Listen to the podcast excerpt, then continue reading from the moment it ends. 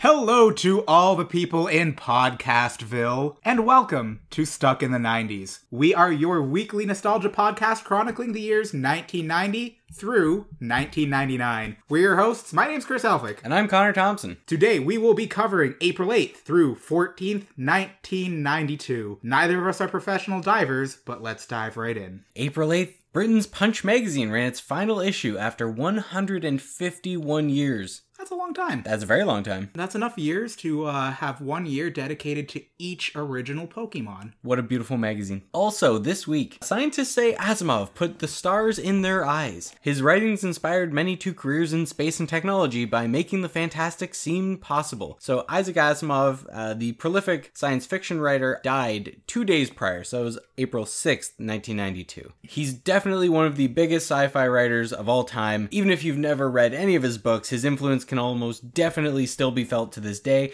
He coined the term robotics. That's a pretty big deal. And if you want to get an idea of Asimov's writing, you can check out some of his short stories. You know, if you don't want to read a whole book, Ugh. which I mean, you could read a whole book. That's that's a thing people do. Gross. But if you just want to focus on some short stories, my favorites are Nightfall, The Last Question, and The Bicentennial Man, which you may recognize as it got adapted into the 1999 movie Bicentennial Man, starring Robin Williams. I think my favorite is Nightfall, though. If you got some time and you're curious about this author, check it out. And moving on to April 9th, a Miami jury convicts former Panamanian ruler Manuel Noriega of assisting Colombia's cocaine cartel. I love that. Colombia's cocaine cartel, triple C. And this is the guy we talked about in the first episode. That's fun. Yeah. Moving on to April 10th, financier Charles Keating Jr. was sentenced in Los Angeles to nine years in prison for swindling investors when his Lincoln savings and loan collapsed. The convictions were later overturned. Also, for this date, we found a story titled Bush's Son Rides into Town to Review the Campaign. President George H.W. Bush has summoned his son, also named George, to review White House speechwriting, domestic policy, and scheduling. I wonder why he didn't win the next election. Yeah, I think the whole thing was just a practice for uh, for George W. You know, just to get it right. I'm just gonna tank my father's campaign and then get it right eight years later. You have to learn from your mistakes. On to April 11th. Driver asleep at the wheel, a bus crashes, injuring 23. So, a bus driver carrying a bunch of ROTC high school students fell asleep. And you know what happens when you fall asleep at the wheel? You crash. Good job, buddy. That sucks. Yeah. Also, sad news the very last episode of the beloved cartoon, The Raccoons, aired on this date. It's a sad time. Moving on to April 12th. After five years in the making, Euro Disneyland, a theme park costing $4 billion, opened in France this week amid controversy as French intellectuals bemoaned the invasion of American pop culture. Luckily, the Americans have since backed off, allowing everyone to just kind of do their own thing. American culture does not permeate the world at all. Also, hello. Euro itchy and scratchy land open for business. I get it. Come on, my kids need wine. April 13th, the Great Chicago Flood took place as the city's century old tunnel system and adjacent basements filled with water from the Chicago River. Also on this date, Crystal Pepsi began test marketing in Providence, Denver, and Dallas. I don't think it caught on, did it? Crystal Pepsi? Not so much. Yeah. April 14th, Guys and Dolls opened at Martin Beck Theater in New York City for its first of 1,143 performances. That's a lot of performances. It is. That's several several years. Assuming they got days off once in a while, that's Right. at least like 3 or 4 years. Also on this date, we found a story titled Armed 10 Year Old is Arrested in Drug Sale. A 10 year old boy had $1,000 cash, a loaded handgun, and four bags of marijuana in his pockets when he was arrested on suspicion of drug selling, police said Monday. This is actually the coolest 10 year old of all time. Yeah, I mean, I don't know about bags of weed, but or maybe even the handgun, but we all wanted to be a 10-year-old carrying around a $1000. Good for him. Going places. I get just a couple notes on the week overall. There's some there's some good stuff here. So this week, Bill Clinton won the New York primary. Will another Clinton repeat the feat this year? God, I hope not. God, I hope not. Paula Abdul was on her Under My Spell tour. Barney and Friends debuted on PBS late last week. Uh, fuck Barney. Sesame Street for life. I mean, are they really competing? Like, can't you like both? No. You were not watching Barney in 1992? No, I never. I did not watch Barney growing up. my brother did, and I hated it. I loved Barney. I mean, it Oh. only lasted for a while. Like, then I was like, wow, this is stupid. Whereas Sesame Street, that never happened with. I had no time for Barney. I had all the time for Sesame Street, though. right? Last note for the week. This week was the debut of Amazing Spider Man number 361, the first full appearance of Carnage. Which is really cool. If you like Symbiosis, if you like Venom, this is kind of like Venom, but more carnagey. And red. And that finishes off the week. We will move on to movies and music.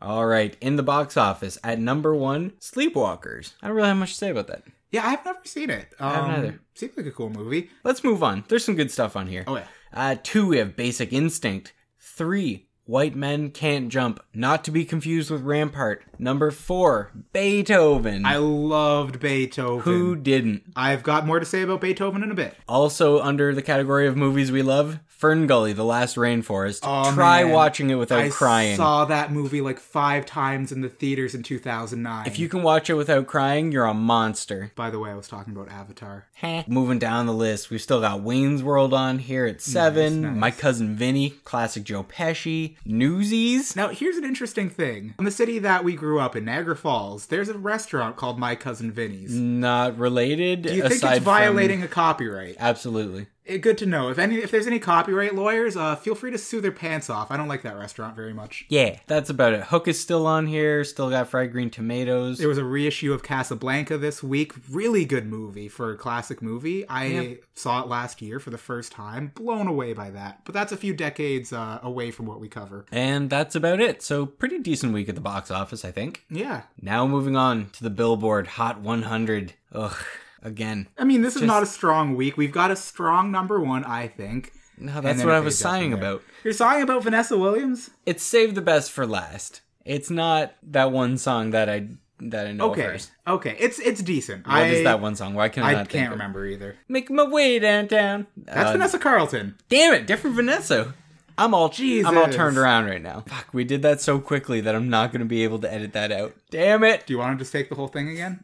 No. All right, number two, Tears in Heaven by Eric Clapton. Interesting thing about this song, this was written after his four year old son, also named Connor, fell out of a 53rd story window to his death. Horrifying. That is really the worst thing that can happen to a four year old. Holy shit. And even more scary, realizing that this would have been about the time in our life when we would have been four. On a lighter note. We've got to list three, four, and five. Oh, do we? Yeah. Fine. All right, three, Masterpiece Theater by Atlantis Star? Atlantic Star. Atlantis I don't know. Star. It's far away, I can't read it. Fair enough. Uh, four, Remember the Time, Michael Jackson. Five, Make It Happen by Mariah Carey. Still not a very good Mariah Carey song. Right? Yeah. All right, moving down. Number seven, I Can't Dance by Genesis. Pretty decent Genesis song. Genesis was still a thing in the 90s? What's noteworthy about this one is that in grade seven music class, Miss Johnson's grade seven music class, we had a, a line dancing like section. I had to do that in grade six. I choreographed mine to this song, I Can't Dance by Genesis, because I didn't want to do line dancing, and I found a song called I Can't Dance, and that seemed fitting. that was your loophole. Yeah. Sorry, Mrs. Johnson. Think she's listening? Probably not. At number eight, I'm Too Sexy by Right Said Fred. We mentioned that last time we did 92, but it's did? worth mentioning again because he's just too sexy. It's true. Number 10, Bohemian Rhapsody by Queen. Back on the list thanks to Wayne's World. Very solid song. Which is, yeah, I mean, it's Bohemian Rhapsody. Also under the category of excellent songs, and at number 12, Jump by Criss Cross. This is, is this the one where Chris Cross is going to make you jump, jump? Yes. All right, good to know. Beauty and the Beast at number 13. Now, this isn't the one from the movie with Mrs. Potts singing it. No, unfortunately, it's Celine Dion and Peebo Bryson. Yeah, this is another one of those famous people re recordings. I'm all about Mrs. Potts, though. She does the best delivery. Moving down the list, there's not a lot of good stuff on here. There's some U2, no one cares about them. Michael Bolton, Our good old friend Michael Bolton. he's everywhere, that guy. A little bit least in of Def the early Leppard. 90s. Yeah. Mama, I'm Coming Home by Ozzy's on here at 30 right now. Oh, it's on its way up, it looks like. ugh. I think we end it there. I think so too. So, uh, I think we will move on to Where Were They Then? As I mentioned, Beethoven was number four at the movies this weekend, and Joseph Gordon Levitt had his first film role in this Joseph Gordon Levitt, as you know, went on to be completely awesome and star in lots of good stuff. Third Rock from the Sun, mostly, though. Yeah, Third Rock from the Sun is where I first noticed him, Right. and he's so awesome in that. Also in this movie is a fresh-faced David Duchovny. This is one of his biggest roles so far in his career. He had done a recurring role on Twin Peaks before this, and this is a few months before the Red Shoe Diaries premieres. Oh, I've, I've never heard of that. You've never heard of the Red Shoe Diaries? No, I'm being Oh, facetious. okay, okay, that's that's right. I Never heard of it. Completely took you seriously. I'm like, what? You never watched that softcore Nope. softcore porn? Wasn't for me. And this was about a year and a half before the X Files. You know, David Duchovny's most notable role. Very cool stuff. Uh, moving on to 90s news now. Just a, a little tidbit for you. Animaniacs is now available on Netflix, both in the US and in Canada. That makes me really happy. Very exciting stuff. I mean, it doesn't make me happy because I've always had my ways of watching Animaniacs. This makes me happy. Legal because- methods. Yes, completely Always legal. legal. methods. DVDs. But now the kids have an opportunity to watch it. I hope parents out there are parking their kids in front of Netflix and showing them Animaniacs because this is legitimately somewhat educational. It's a little dated, but it's the Animaniacs. So, keeping with the trend of talking about TV, we're going to move on to this week on. Each week we pick an episode of Simpsons, Seinfeld, or Friends. Is it safe to say it's just going to be The Simpsons or Seinfeld 90% of the time? There are some good Friends There are episodes. We some just really haven't good come Friends across episode. them. If there's a noteworthy friend episode that you think is really good, let us know. We'll we'll watch it. When Um, we when we get to the episode that Marcel appears, it doesn't matter what other shows are on because it was the first time I saw a live action monkey on TV. So we're gonna talk about that one. so this week Seinfeld wasn't on. It's 92, so Friends hadn't started yet. But you know what was on? The Simpsons, season 3, episode 21, Black Widower. Sideshow Bob gets out of jail and plots to take his revenge on Bart by marrying his aunt Selma and killing her. This was uh, the second Sideshow Bob episode, second time we get to see Kelsey Grammer. I or love hear Kelsey Grammer. Oh, it's so good. This is a this is a good episode. I I like it overall. I don't know. Do you have any thoughts on it? Not really. The only thing I want to mention is that Chris and some friends and I this week went to Simpsons Trivia. Highly recommended if there's anything like this in your area. We went to the one in Hamilton, which is where I currently live. They also do one in Toronto for you Ontarians. Very fun time. We got slaughtered. We did decent. We were not anywhere near last place, but we True. were not anywhere No, we were- Mm. near first place. We were right in that meaty part of the bell curve. Yeah, middle of the pack, maybe slightly better than average. Yeah, It is um, tough. There are some really challenging questions in there beyond just your average Simpsons knowledge. But yeah, this was a good episode. Second sideshow Bob. Overall, cool. I love when the gas blows up. Um, the MacGyver. hate.